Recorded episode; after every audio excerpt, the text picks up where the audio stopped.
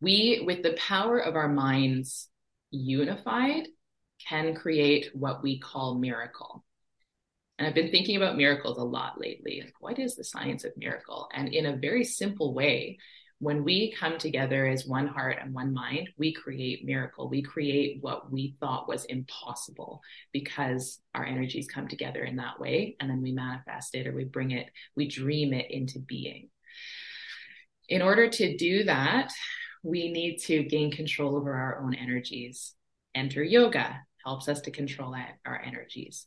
So for those practitioners who are looking for you know that pathway forward stay strongly committed to your practice welcome to a curious yogi podcast i'm your host Bobbi and these are my conversations with sadhaks satsangis and other spiritual seekers Join us as we discuss and discover what it means to live a spiritual life and walk the yogi's path.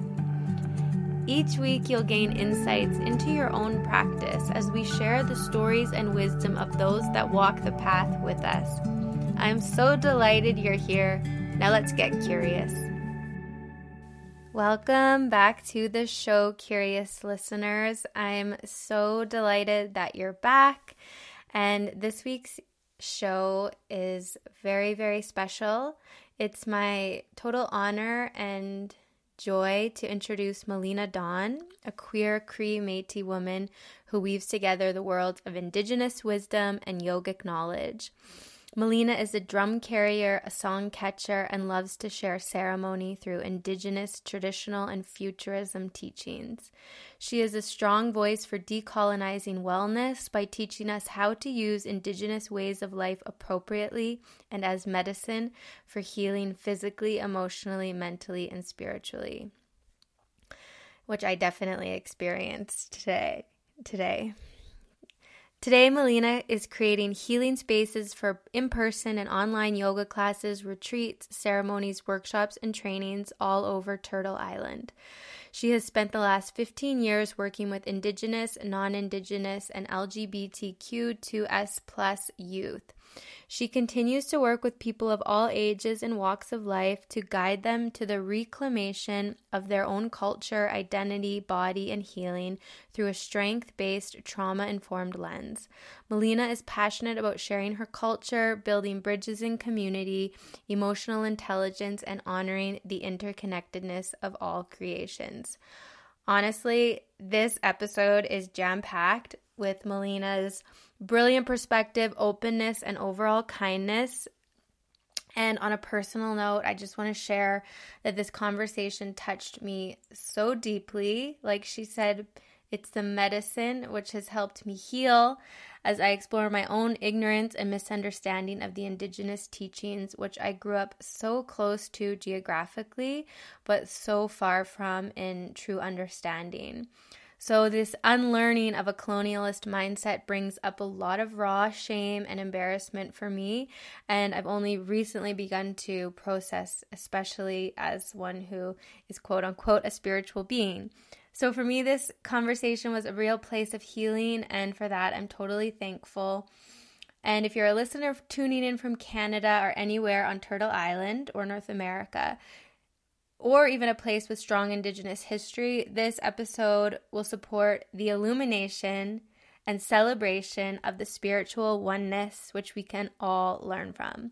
Please, please, please enjoy this wonderful episode. I'm so excited to share it with you.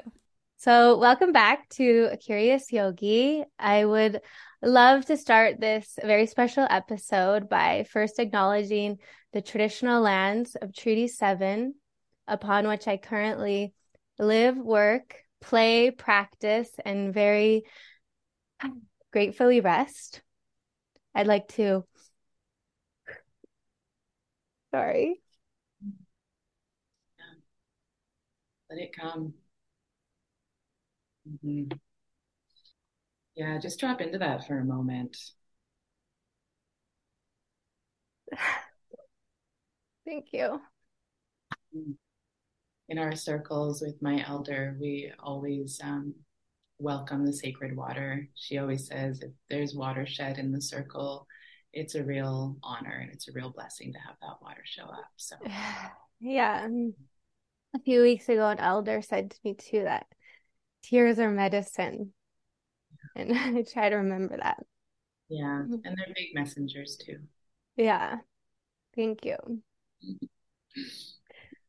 Okay. I, I I also really want to acknowledge and honor my friends and neighbors of the Kainai, Piikani, and Siksika Nation, otherwise known as the Blackfoot Confederacy, as well as the Métis people of Region 3 of the Métis Nation of Alberta.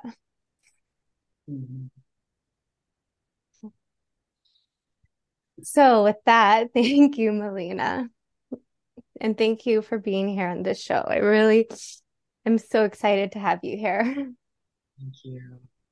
Yeah, I'm honored to be here and have a little conversation with you. Mm-hmm. Mm-hmm. Yeah, I have a lot of admiration and respect for the way in which you show up. Uh, I mean, I only have connected with you online in classes and on social media, but just the way that you show up with such fierce integrity, but also such as gentleness and a softness from your heart. It's it's really beautiful. So I just want to start by acknowledging you for that. Thank you. Yeah. So I have a beautiful bio in front of me, which I will offer to the listeners, but I would love if you would begin by just telling us who you are in the spiritual sense and how your journey began and brought you to this point. Sure, yeah. Um, well, Nisigason Malina. My name is Malina. Um, Fort Smith Oche. I'm from Fort Smith, um, traditional territory of the Dene, uh, the Métis, and the Salt River First Nation, otherwise known as um, Northwest Territories um, in uh, Canada. And my my grandparents are Seraphine and John Evans um, on my mom's side, and John and Marguerite Ream on my dad's side. Um, and I was born and raised on uh, Treaty 4 territory in Saskatchewan was raised on the prairies with those big skies. And I have always been very connected to the spirit world.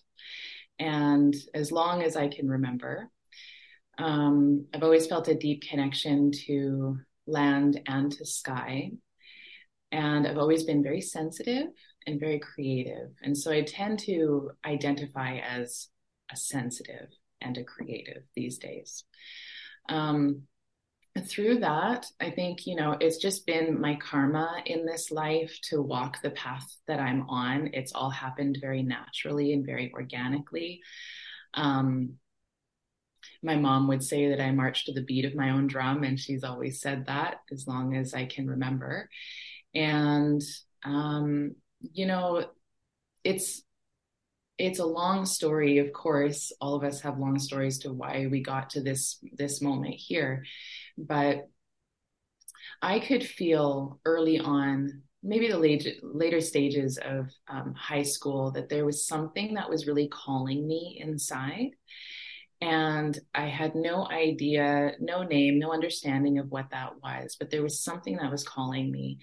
And i graduated high school and I went out into the world excitedly because I I'm uh, quite an adventurous uh, being as well. I have a Sagittarius rising, and um, I just found myself following kind of the the wind and where spirit beckoned me. It's it's the way I've always navigated life, um, rather than thinking that I have to do a certain thing or follow a certain program. I follow the voice of spirit. And so I did end up in uh, a big city after I graduated in Calgary, Alberta. And I met I met my what would be my first boyfriend there, and he had yoga books on his um, on his shelf. And I picked them up and I started leafing through them, and I thought, oh my gosh, this is incredible because it just had this language to it that helped me to understand what I was already experiencing at the age of 17. It gave me a different lens into the world, and I saw the, the world through energy and I, I saw it through spirit. I felt it emotionally. And this here was just this whole system and language to describe what I was experiencing. And so I was, it was quite profound. Um, and so I started reading these books. I started practicing the asana. Um, I was a bit uh, nomadic at, at, that stage of my life. So I remember living in a Westfalia van for a while, tree planting, and I would practice yoga in the van in the pouring rain on the West Coast. Like I would just do yoga anywhere because it, it just got into me really quick. So I continued to follow that as I traveled around the world. And as I traveled around the world, I was really drawn to culture, to many different people's culture. You know, South America. Um, I did make it over to India at a certain point. Um, and I just, it was, it was a long, winding road that I would come to understand in later years. But eventually, I was practicing yoga intermittently through through all of my journeys. Like it wasn't full on practice right from the get go. It was like just like little seeds, and then I would return to it, or I would find a teacher, or I'd find a studio, and you know it would come and go. Um, but in the in the interim, I would be traveling around and experiencing all these different ways of life. And eventually, my mid 20s, I ended up back in um, my homelands where my, my mom was raised by my kukum and my mushum, so up in, in the territories. And up there, I ended up running into, well, meeting my elder again by the by the will of the creator and my karma, thank God. And I sat in my first drum circle. And when I sat in that drum circle and I heard the heartbeat drum, it just hit my heart. And the vibration of that drum felt like home inside of me. And I suddenly I realized in that moment and then in time to come that I was traveling the world, uh, experiencing all these different cultures, looking for my own, which I did not even realize was in my own blood. I was looking for my blood, my my roots, experiencing other people's cultures. And the reason this happened this way, of course, is because of the effects of colonization, contact with Canada, settlers in Canada, um, the residential schools and how they've impacted my family, how it impacted how I was raised as Christian. So much of my Indigenous um, rooted medicine and teachings where I wasn't raised with them, but I felt it in my blood. And I know that's what I was feeling now when I was young and I was still in school and I was living on the farm. It was my blood that was beckoning me forward to come back to like that union with my culture. And and so I met her and over the course of the last, you know, decade or maybe 12 years now, something like that, um, I've started to learn the teachings and she's mentored me and she's helped me greatly with uh, struggles that I went through my life through the teachings. Um, and and through that, as I continued my yoga journey, and it's been a long one, right? So I was 17, so it's been over 20 years now that I've been exploring and practicing yoga and being a student of it. Um, in the last, I would say, just few years, just the last few years, certain things have started to crystallize in me as I sat long enough in ceremonies with my elder and other elders in our traditional ways of healing and sat long enough in the fire of the yoga practice uh, so that it would transform me, my mind. Now, in the last few years, I've started to see, oh, these systems are so interesting because there are many ways that they are parallel and they are very deeply complementary. And so that's kind of that's just been a natural uh, the natural journey for me. And uh, so I'm just in this continuous exploration and curiosity of how do the two paths intersect? How do the teachings complement each other? And how do we hack the body mind system with the medicine from both paths how do we find the ones that work for us you know so it was a very um I just keep saying karmic because I really don't, you know, it's not in my hands, it's in the creator's hands, the way that my life has unfolded. I've made choices for sure, but uh, I feel like it was just always meant to be you know my my indigenous blood and then coming into the indigenous ways that is actually the yoga path. Yoga is rooted in indigenous ways and in land. And so now here i am at this amazing intersection with these two paths and i walk in both worlds and i'm just learning how to how to weave them together and keep learning about them. And um, that's i guess that's just been the natural evolution mm-hmm. of yeah, it's so interesting. Like, as I've been starting to learn and read more about indigenous ways, like seeing the similarities after I've also been practicing yoga for almost 20 years and practicing this like Indian way and traveling to India and like learning the indigenous ways of India and then coming back to Alberta where I grew up and realizing that all along I grew up, I felt so disconnected from spirit. I didn't connect with Christianity. But then meanwhile, like on this land that I live and like 30 minutes away, there's this spiritual thought and way of connecting and relating that seems so much more real in a way. And so it's kind of like all new to me, like learning the connection of yoga and indigenous ways and i don't know anything of, like really about indigenous ways. So i'm wondering if you can just speak to that a little bit like what is the overarching view of indigenous worldview and spiritual thought? Mm, yeah. Yeah well when it comes so this this is an interesting conversation because when i say indigenous ways of being I am referring to the culture and the bloodline that I come from. And I'm also referring to yoga because the OG yogis really caught the spirit and the science of the practice by communing deeply with the land and with the elements. And I didn't know that for a long time until I found teachers that that taught me more about the history. And because um, I have had experience with some of our ceremonies now, like sitting on the land. Some people call them vision quests, but we just call it a fast. We just sit on the land. Um, because I've had experiences of what it's like to be in deep communion with the land and what actually happens uh, within yourself and how you journey spiritually when you're in these ceremonies.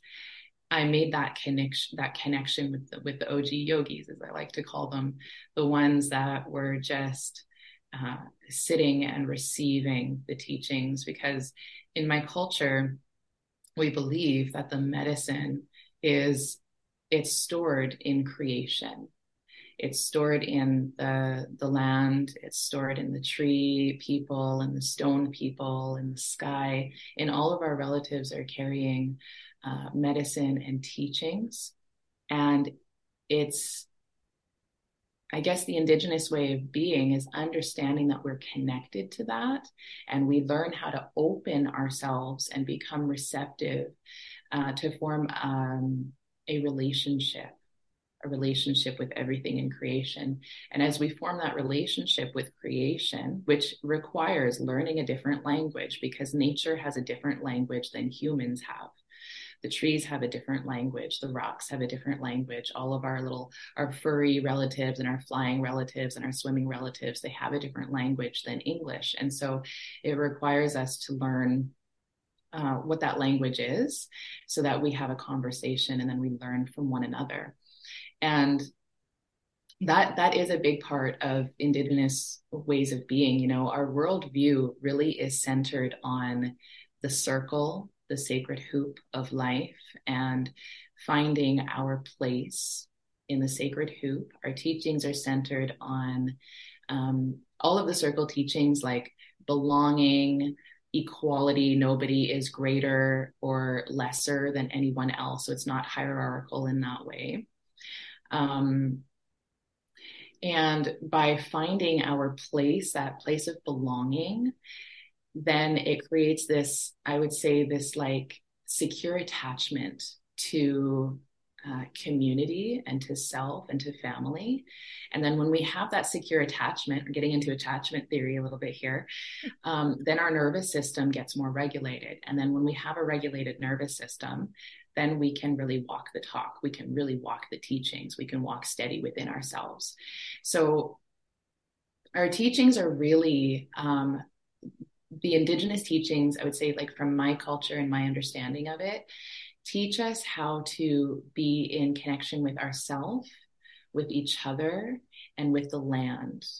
They're also centered in reciprocity and um, generosity of spirit and resources. Um, it's like we have these instructions for how to live in harmony with the earth and with community and how to build systems that are based on those foundational teachings which again returns always to the circle that is ever you know moving moving in that direction and my my um, elder always says may we walk with respect with honor with courage and with love for everything in creation including ourselves.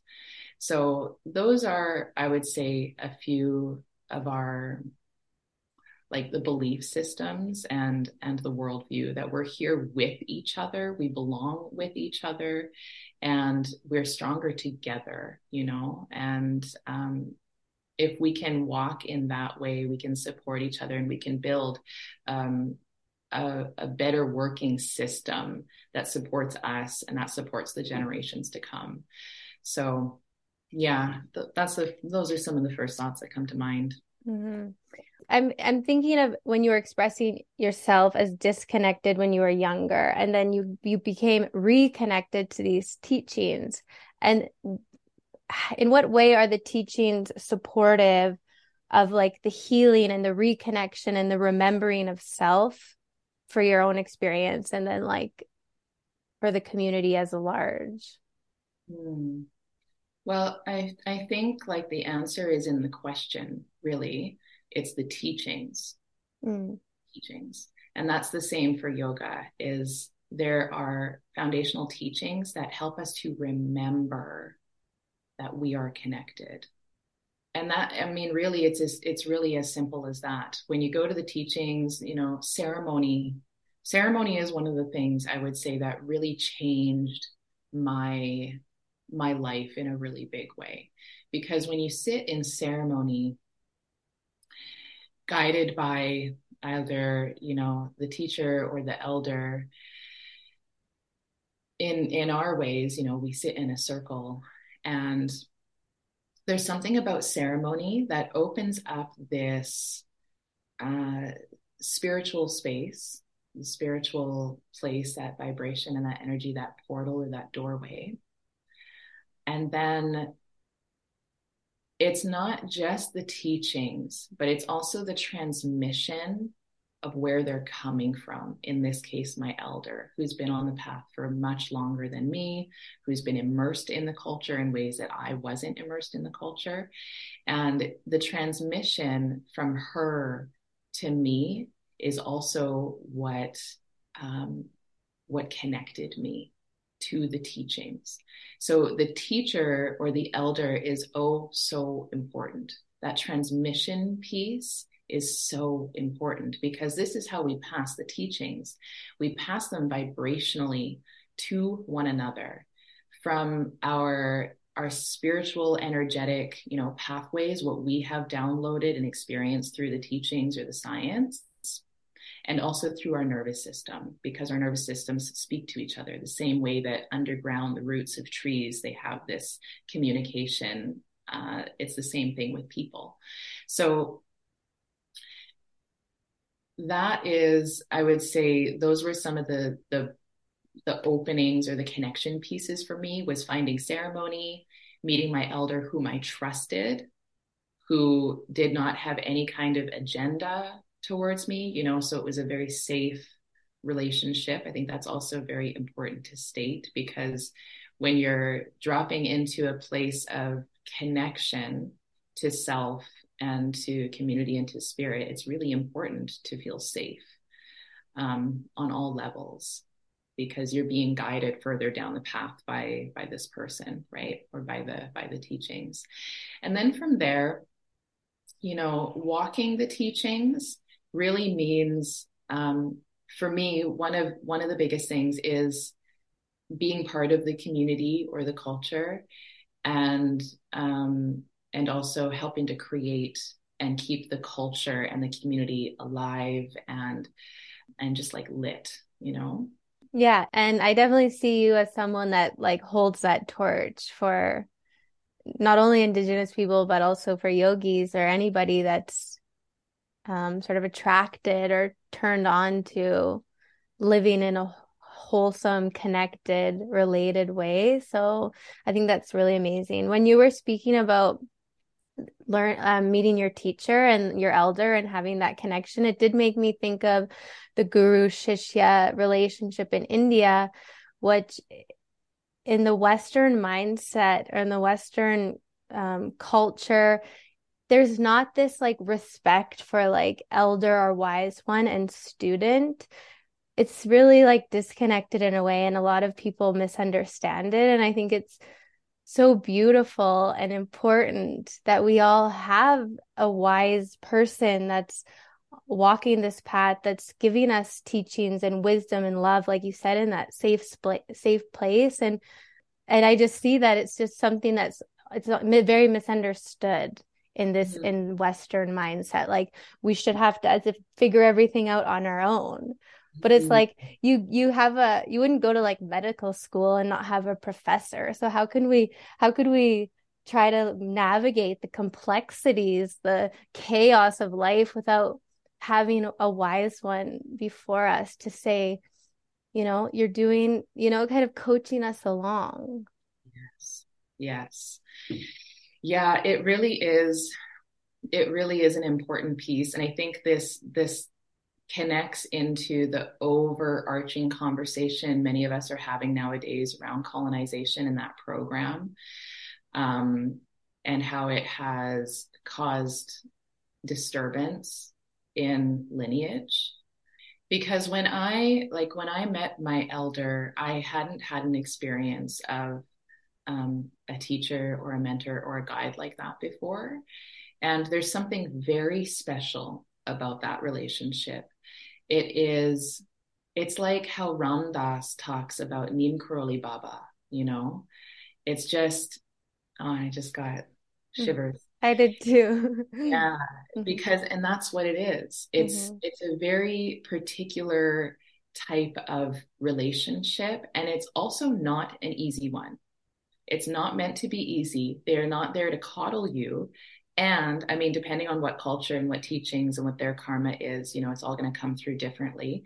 But it is a type of love that is rooted in liberation that they hold for you because they want you to evolve through the the darkness through the shadows through the challenges and and draw those teachings forward that are very clear. They're trying to transmit the teachings in the clearest way possible so that the medicine from the teachings is always um, it has that potency when you pass them on. In order to do that your vessel your mind and your heart needs to be in a certain place. Your so that your ego is in check and you're really coming from a place of service. And so in order to like to be in that place, you need to be humbled.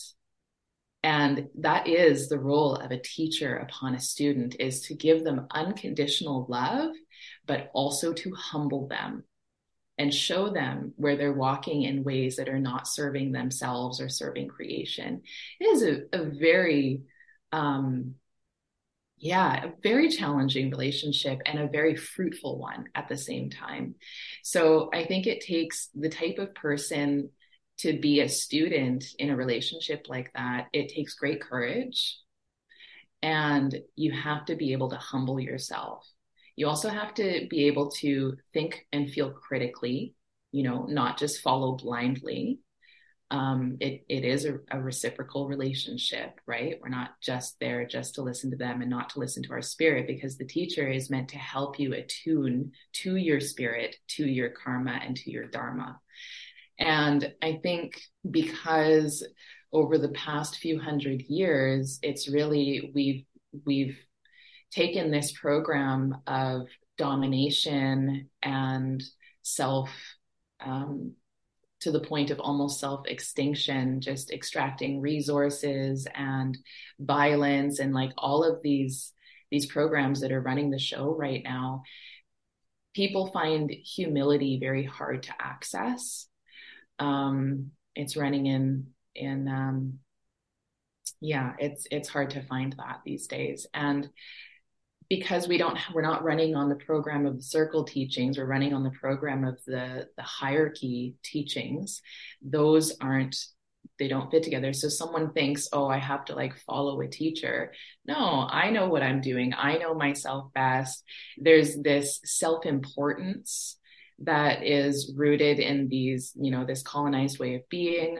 There is this individuality is really highly revered, becoming somebody, which again reminds me of Ram Dass's teachings of become nobody, you know. So like the teachings go in very much the opposite direction from the place that we have now found ourselves um, in the overculture of earth. And I do think that there there is um, so there's just a lot of like misinformation and misunderstanding and, and ignorance just ignorance for the sake of ignorance. Like people don't know what they don't know about this the teacher student relationship. Mm-hmm. yeah that's beautifully expressed. Yeah like my teacher really he would say that the source of like all unease is like when we open our eyes as a human being we only see two when actually if we know ourselves we know one. But just like you said the the world that we live in now because of colonization it's all about division and duality. Me and you. This is mm-hmm. mine that's yours. And that never like resonated with me. And i think because it all it is also like a kind of surface and slightly shallow and not to like say to put negativity on people but like you said ignorance ignorance is bliss kind of you know and to live in this kind of shallow way i guess you can kind of keep chipping along but there's a separation of self when we live in that way and it does cause disharmony in the being and i know for myself in the past it's caused so much disharmony that we seek to other things to pacify that like drugs like alcohol like dependencies, all those things that we seek outside of ourselves to pacify that sense of separation and come back to that sense of unity. And how amazing it is it to connect with a teacher or a community that's reminding us, no, you're not separate. Like it's all, we are all connected in this. And for me, that was like the teachings of yoga, that part of it, that vision of oneness really uh, comforted me against against that like always a sense of separation mm-hmm. yeah it yeah. actually also made me think i'm reading um gabor mate's new book and in it in like one paragraph he talks about the um the greeting of all my relations as an elder described it to him and then in a couple sentences later, he talks about the Bhagavad Gita and the relationship of Krishna and Arjun. And I was like, that is so beautiful to see. You know, we have these ancient, timeless teachings and stories, and it all these, but it all is leading us to that same sense of oneness, interconnectedness. You know, it's so beautiful. Like, mm-hmm. where have you really seen it jump out the the connectedness of the yogic teachings and the indigenous teachings? Oh, yeah. I mean, it's it's laced throughout both systems because both systems are ultimately about connection to everything in creation and um, the mind so the mind by itself it gets these shadows right? It can it can get dark and convince us of all of these things that I am separated, I am alone, and I'm in this by myself, this earth walk thing. And then the yoga teachings, they they light the the flame, the the fire, and it's like, no, actually we're we're connected. And um oh gosh, I mean I think that one of the places that I have arrived at at this point in my journey that highlights that the most is uh, is the breath. Actually, the breath is, I would say, hands down, the most potent medicine that we have accessible to all of us on Earth. The breath because through the breath, what I've experienced, and we call it pranayam in yoga for anyone who doesn't know that, um, the breath, and I hear it in, in elders that that speak their prayers into the circles that I'm in. The breath connects us to our ancestors and it connects us to those who are coming next down the path. And in my practice of pranayam or what we might call breath work, I have experienced such deep connection to myself, my ancestors, all of the relatives that I share this earth walk with, the creator, my guides, everything. I have found everything in that breath. And I think like the elements themselves, the way that we connect with the elements in the yoga system and in the indigenous culture, and that's where they're um, they run parallel in in my observations. The breath, of course, which I just spoke about, which is the air or the wind, prana, the life force that we're extracting from it, and mind. And now I'm kind of like sort of get into the the medicine wheel a little bit. So we have four parts to our being. Mind is one of them right? And we use the breath and the prana to clear the mind so we can see uh, that oneness that vision of peace and liberation and connection to self. So this is one aspect of our being that we find.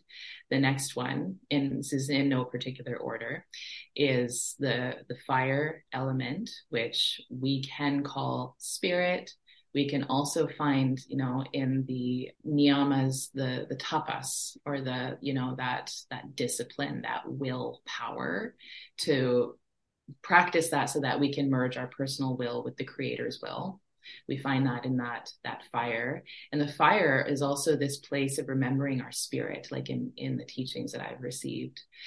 Um, and then we go to earth which in the yogic teachings we're working with our body and keeping this vessel really strong and really clear so again the teachings can come through in a in a good way. And also of course working with earth with land itself. And um, feeling and knowing the connection that I am the earth and the earth is my body, that we are really not separated. We come from it and we return to it. And then the uh, the last one is the the water, the element of water, which really gives us great teachings around not only strength but receptivity and sensitivity, and how do we deal with our emotional world because our emotions are such a powerful force. And in in the indigenous the emotion, like what happened earlier in in our space here, the emotion is such a, a place of honoring because the emotion is uh, it gives us messages from the rest of from the rest of our being. It helps us to digest our life experience. It gives us a space to grieve. It gives us a space to feel our joy and our excitement. And with our yoga teachings we learn how to bring those energies under control as well and how to like just learn what it means to transmute and um, find a harmonious way to flow through all of these parts of our beings and all of the elements.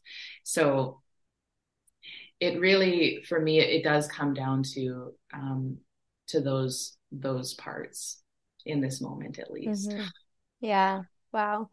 Um i want to go back to to the breath work because to quote you like when we had uh, messaged on email you said that the breath work i think was the quantum leap it created a quantum leap in your life um, mm. in your healing and in your journey. I'm wondering if you could just speak a little bit to what practices of breath that you use and how specifically they've helped that transformation or that expansion in your in your own life. Yeah, sure, absolutely. Um, yeah, so as I said, I've been a student of yoga for over 20 years, and some of that path has been, you know, intermittent and more sparse, and some of it's been more intense and, and condensed and focused. Um, but a big, I think the way that the yogic teachings are being shared and transmitted, like the yoga path, it's uh, very heavily centered on asana the shapes, the physical postures. Um, and we're starting to realize that as a collective, which is great. That's starting to shift in our awareness that it's not just all about the, the you know, the yoga, the practice, the fitness practice.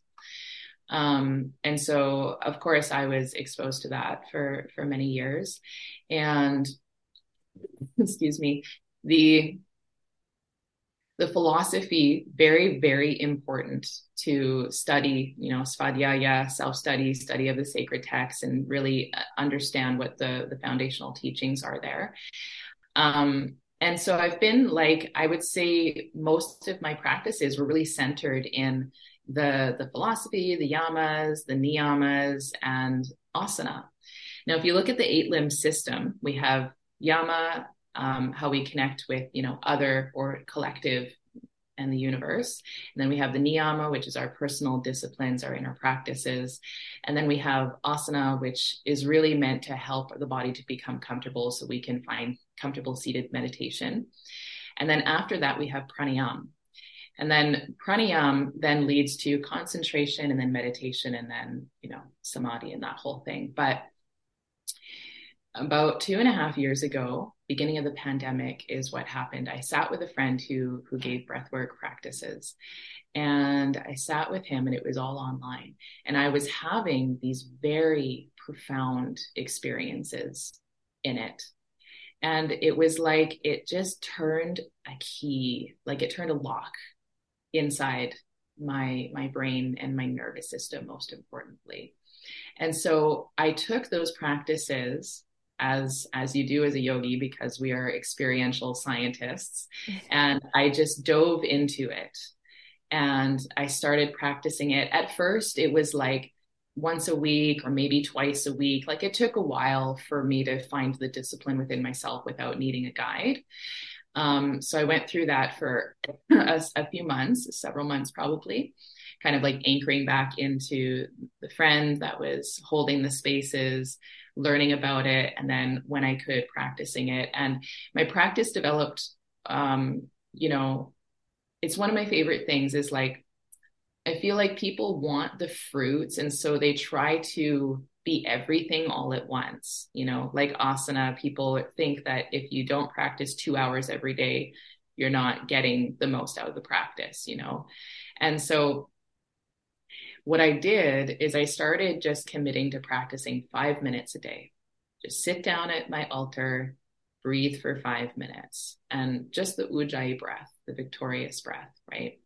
I would put on a little timer, especially this is really good especially for anyone who's listening that really has a hard time sitting who really wants to meditate who can't just start really small. If you can't do 5 minutes do 3 minutes you know? But it's all about finding that consistency and and committing and then through that you you develop your discipline or your willpower to to find the pathway inside. So i did that over a number of months and then those practices they organically grew and they grew and they grew and I was having such profound experiences. So, a little aside, I've sat in many medicine ceremonies in my past, especially with um, the grandmother medicine known as ayahuasca. Had a whole journey with that medicine. And in these spaces of pranayam, it was bringing me into what I call medicine space, places that I've been with plant medicines that I've never accessed in any other way. But the breath was taking me there. It was taking me into places where I could receive communication from the spirit world, um, visions, very clear visions of that, the great vision of yoga, of world peace, of liberation. Um, it was really, it's like it was cleaning my sight in such a deep way. And I was suddenly seeing through spirit and I was seeing through my heart. This is what was happening in my pranayama practice.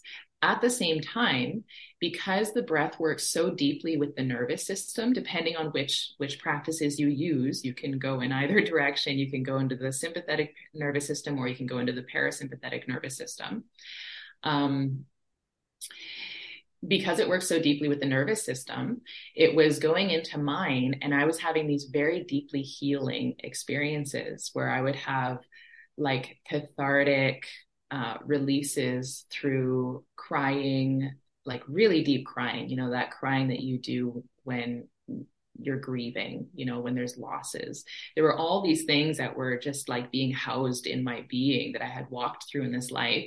And the breath like a laser could go in and find these things, these places, these memories, these experiences, bring them up into my system and into my awareness. And then I could process and integrate them. And then, and I love to say, instead of letting go, I don't really like that term. So I don't know if that's actually the truth. I believe in integration. So the stuff that was coming up into my system, I had a chance to revisit. I had a chance to feel everything I needed to feel the anger, the sadness, the forgiveness, the compassion, shed a lot of tears. And then it suddenly became integrated into my system. And it wasn't something I was walking with anymore in, in like a painful way. So I was having this simultaneous experience of digging really deep into my own traumas and finding a really gentle, effective way of integrating them into my being and being shown this spiritual vision of yoga, this this peace and my dharma, my purpose, my place, and how to bring this peace into being. So it was very, very profound. And in that time, it helped me to just see the path ahead and all the steps that I needed to take in order to fulfill my particular Dharma. And to this day, I sit now every single day. Uh, it is now like an established uh, pattern and routine in my sadhana. And I can bring any question, any struggle, any curiosity into that space and often find those answers, the answers that that I need to find in order to move through whatever I'm moving through or download what I need to download. It's been the greatest hack I have ever found or discovered in my life. And I think that it's a depth that has not been properly passed down for some reason. And I'm still exploring and, and being curious about why that's not happening in the yoga system. Um, I think there are many reasons for it, but I am like so deeply grateful for the breath and the prana and the pranayam because it really has changed my life in only you know two and a half years. I'm a very different person. I'm the same but i'm also mm-hmm. different and i'm a lot clearer. And it's what i love now and what i'm centering more of my teachings and my practices on. I want to bring people into the into those places. So mm-hmm. quantum leap big time. Yeah wow I also have a daily pranayama practice, but I haven't experienced quite what you've experienced. So it's good motivation for me to keep practicing daily. Kind of perfectly leads into my next question, which you expressed yourself as a sensitive being, which I love that because I'm also sensitive being. And and I also love the emphasis that you put on your daily sadhana. I also am so just I treasure my own daily practice so much. And I love to see that you advocate for that for yourself and for your students and your community as something to help navigate the intensity of not only being a sensitive person, but just a person, a human being on this planet. Like for me, my sadhana is such an anchor. Like I'm so thankful for it. So obviously your breath work is a part of your daily sadhana. What other practices do you have that really help you anchor every day and and what does that look like for you? Yeah, well, my there was something that I heard in ceremonies over the years, and they always said, you know, you're in like the ceremony, the actual space where you're doing the practices. And then they would say, but the real ceremony happens after you leave ceremony. The real ceremony is life. And I think that when we say sadhana, part of my sadhana is to sit down every morning at my altar. I light my candles. I have my pictures of my teachers and my ancestors there. Um, breath work, pranayam is my central piece of my sadhana, but then that leads into prayer or um, it depends what the breath work kind of brings or what my my goal is of that day. And sometimes it is about prayer.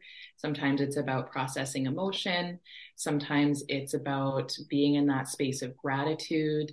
Um, and sometimes it's about being in that deep calm, silent meditation space after. So I let it be like I'm not as as rigid as I used to be. I'm I still have like a good degree of discipline, which one might call rigidity in my day, but I also have this openness to letting the medicine do what it's meant to do. It's kind of a delicate balance between the two.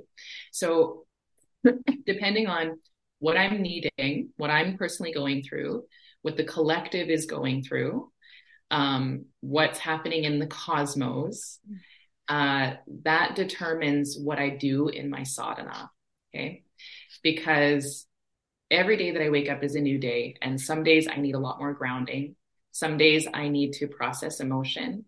Some days I just need to drop into that deep calm for the sake of myself and for the sake of the collective, especially when things are really intense. So that's like one piece I would say of my sadhana is I do that. Then what I do is I tend to just create little rituals and little like altar type spaces all through my day because I'm often home uh, working on on all of the things that I need to do. And so when I sit down to light some medicine, you know, I light a candle and then I light the medicine and I just spend some moments with that medicine. That's also part of my sadhana, but it's also it's a way of life you know i'll sit down and i'll do some writing. That's part of my sadhana because it's also tied to my dharma. It's tied to the visions that came through when i was you know sitting in my sadhana. So my sadhana is these moments of like focused attention. And then the sadhana becomes a a, con, a continuous stream moving out into my day and how i conduct myself the relationships I'm cultivating, the classes I'm teaching, the community that I'm a part of, everything becomes the sadhana. It becomes the walk and the way of life. So um, I would say that's sort of, I guess, my experience of what sadhana is for me at this point. Mm-hmm. Yeah. Yeah, it's beautiful to hear how like inspired it is. And before when we were talking a little bit about meditation and you suggested to someone that's starting like just start 5 minutes. I know for some people to begin on this journey we kind of do need a bit of that discipline like the tapasya which you mentioned as well to like start to build the structures and the tools but as the practice matures and as the being evolves which you know you've you're obviously I know it's not linear but along on your path um, we begin to expand the awareness of like what do we actually need? But it's it's so amazing to have the the foundations and the practices and the principles and it the eight limbs it's all kind of lined out for us. And it's a good place to start but it's nice to hear you express how the more and more we practice that and show up with the discipline that it becomes softer and we just get to live it. And, like how you everything is your sadhana and that's just such a beautiful expression. I'm wondering if you can talk, we can talk a little bit about how someone that's on a spiritual path or on a yogic path specifically, someone that's spiritually inclined, meditator, yogi, can begin to um, is there a space for someone to learn or integrate the indigenous teachings for one that's a non-indigenous person? Like what can that look like? Like, how can I learn the teachings from my neighbors and appreciate them or practice them in a way that's not respectful or appropriate, if that makes sense? Mm. Ah, the burning question in our collective consciousness right now. this is definitely a hot topic these days. Really? Okay. So I'm I'm on point with probably a lot of others. I think it's it because for me, like I think I'm learning, I study, I live yoga, I go to India, I live yoga and it's a different obviously it's a different culture than indigenous ways, but I'm seeing so many beautiful things and I'm wondering like, is there a space for me to like dig deeper into that as a way of healing myself and as i'm le- learning to unlearn and uncolonize my mind. Like it seems like such a beautiful way to like perhaps look at that with that lens.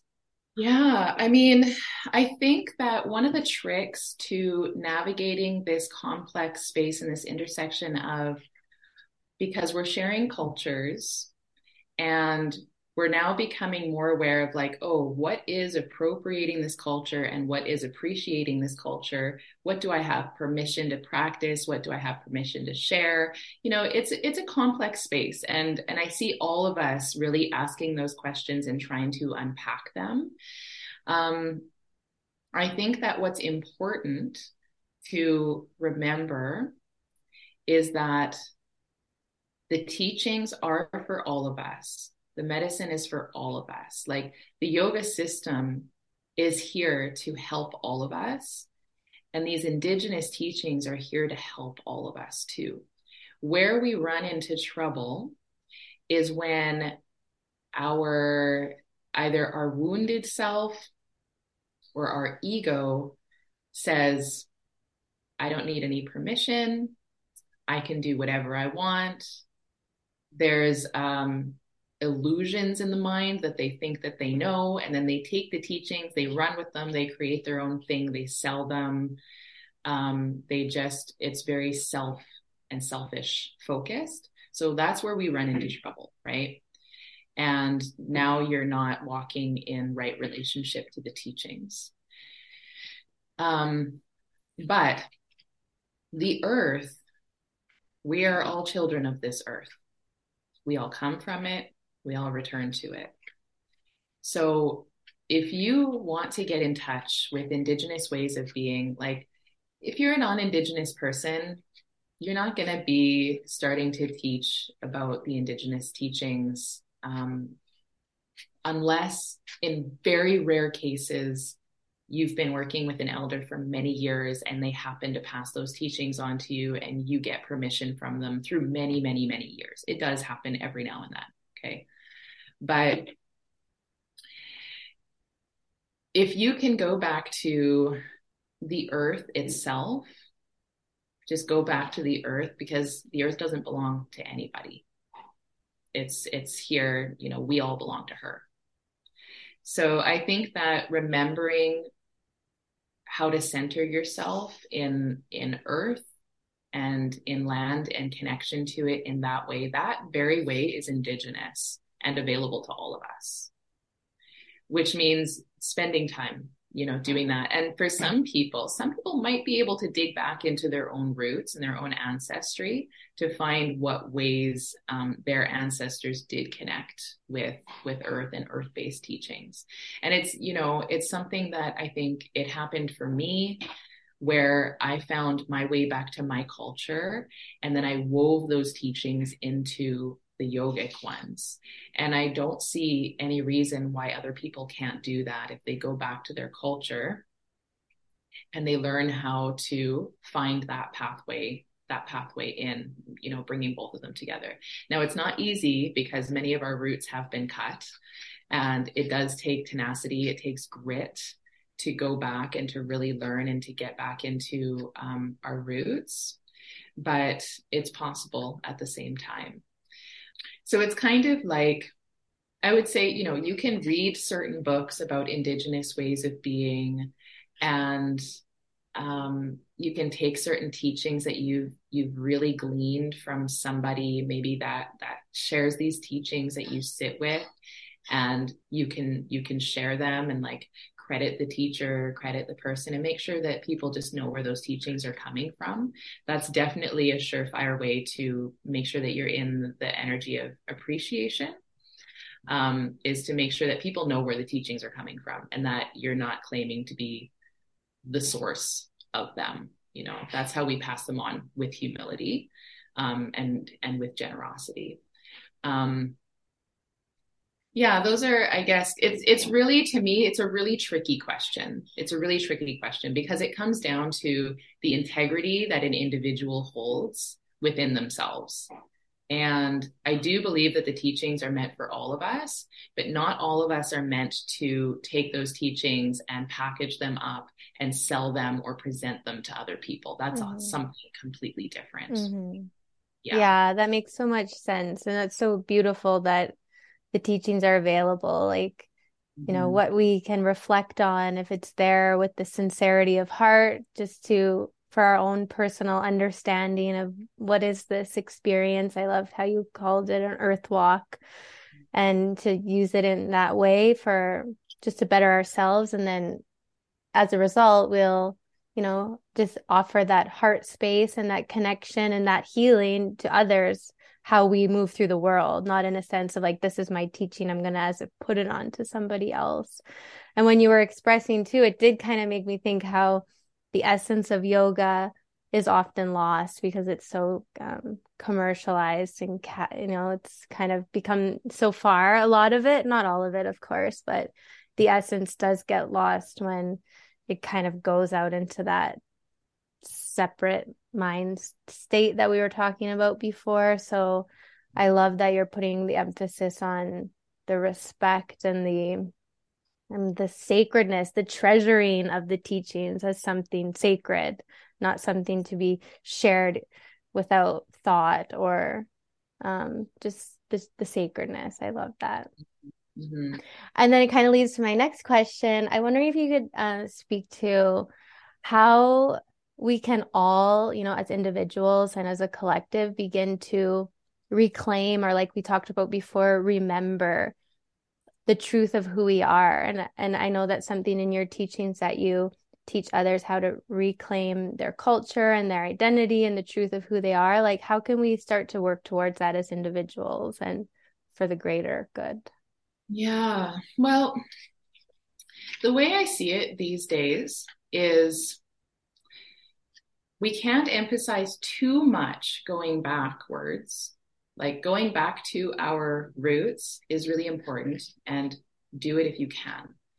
Acknowledging that, like I said, our roots all around the world have been cut. And so for some people, it is nearly impossible to know what their how their ancestors lived or any of those teachings that they, they got lost you know they got lost in in what has happened so if you can do that it's a good thing to do at the same time, a big part of Indigenous worldview has to do with futurism, has to do with what we call dreaming and building bridges and building that new pathway forward. So it's a combination of rooting yourself into the ancient teachings and the ancient wisdom, but also being part of this dreaming collective to create the earth and the way of life that we really um, want to be living and want to be passing on to the next generations.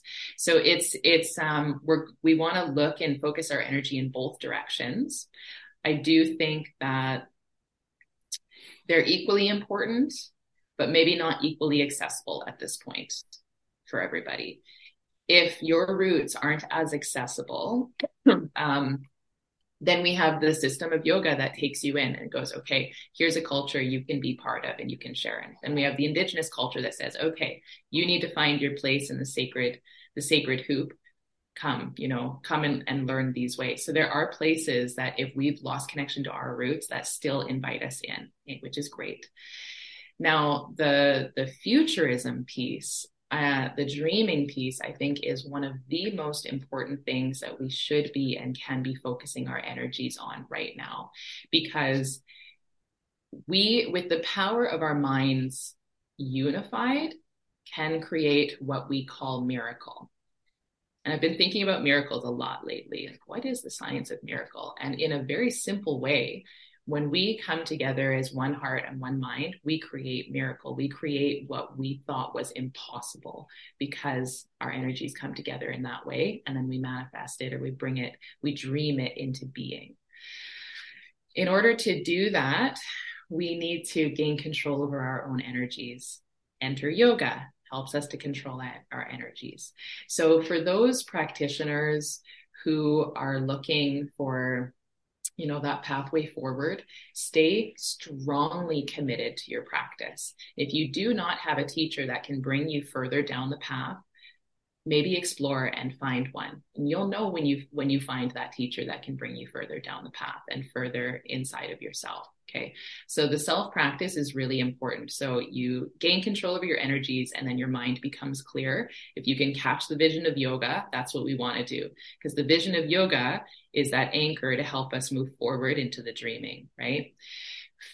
The other piece that we all need to do and that many of us are doing now is what we call decolonizing the mind right? And we've mentioned it a few times in this conversation. We all picked up this program. Us two-leggeds are so easily programmable so easily programmable mm-hmm. which means we are also easily you know deprogrammable. We can you know unprogram ourselves. It does take effort. But it's important to realize that the the the program running in your mind it is a choice. You have to become aware of it and then you have to find some way of discerning what belongs and what doesn't and then pluck those thoughts out and then put new ones in there. This is essentially the practice of yoga. So and what we might call decolonizing your mind. So that's the second piece that's really um, i think that's really important.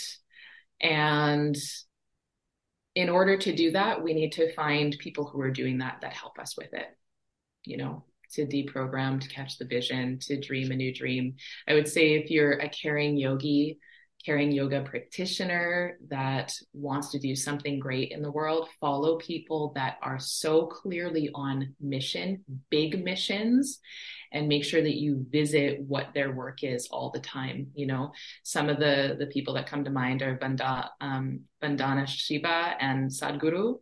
You know, save the soil, like connect to people or communities that are really doing big, big vision things. And that's also part of the yoga practice. And that can help lead us down the path as well. So it's it's this combination of going deep inside yourself with the teachings, doing letting yoga um, clear your mind. It's mind medicine. That's what it's actually for. So we can see clearly. And then connect to community that is doing what they can to take care of land, earth, um, each other and the future. Hmm. Wow, I loved all of those pieces and how you so are you're able to articulate so beautifully how they weave together. Mm. And when you were speaking about people on big mission, you know, I'm looking at you as someone that's on a big mission. If you had to express what your mission is, what eh, on this, like you said, your dharma on this on this earth walk, what is it? Mm. Well, I, I'd say that I'm still in the discovery and the curiosity and the inquiry of that as it as it shifts. I feel like I'm I'm definitely here to help people see clearly, to uh, connect to the heart of humanity, to um, to integrate the human experience. I feel, I often feel like some kind of cosmic, I don't know, Jedi warrior, kind of like moving through the realms, you know, um, and helping people understand how to access spirit. Um, and and just find that balance in in their medicine wheel in their being it's like um, hacking the system, hacking the system. I think that I'm here to help really anchor in that big vision, that big vision of, of peace and harmony and generosity and reciprocity. But in order to do that, helping people clear their landscapes so that they can see that vision.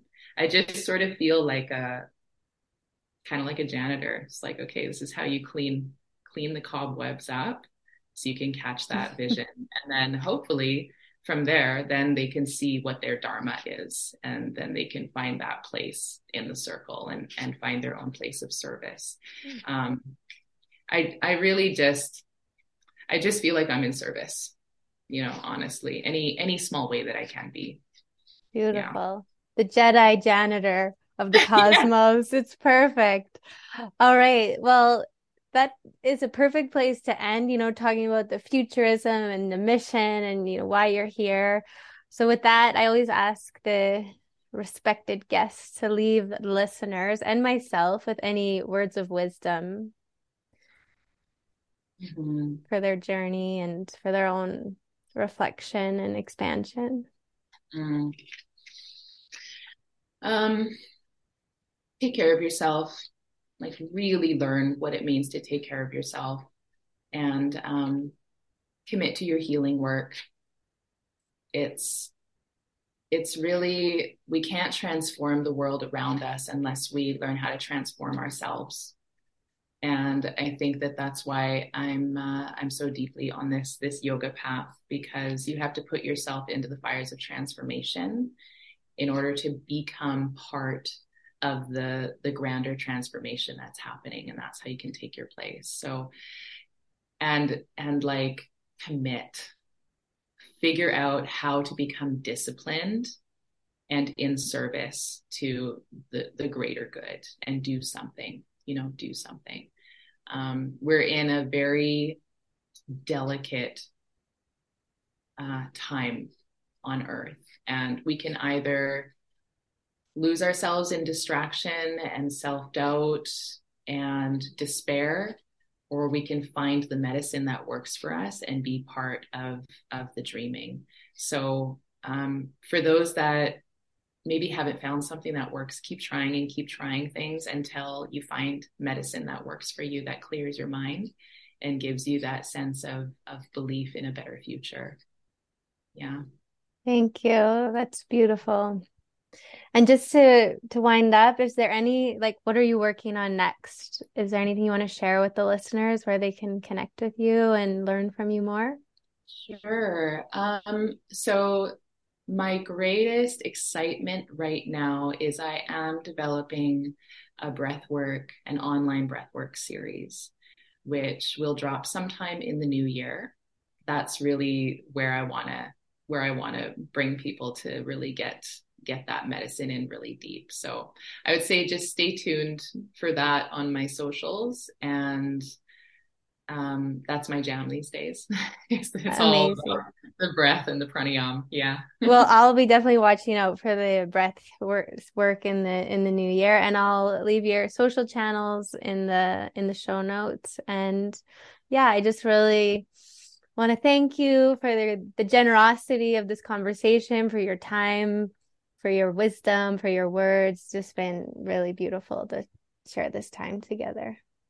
Oh, thank you. Yeah, we say Nina Naskamon in Cree, which um, is uh, feeling grateful. I'm feeling grateful right now. It was lovely to talk to you, and thanks for just being um, a curious, a curious yogi like like we are. Thanks for listening to this episode of a Curious Yogi podcast. If you enjoyed what you heard, please leave a review on iTunes. It really, really helps the show reach more people. Or share on social, and of course, follow on your favorite podcast platforms so you don't miss an episode. I appreciate the love and I appreciate you. Let's stay curious, connected, and keep walking the yogi's path together. In oneness and delight, this is Bobbi signing off until next time.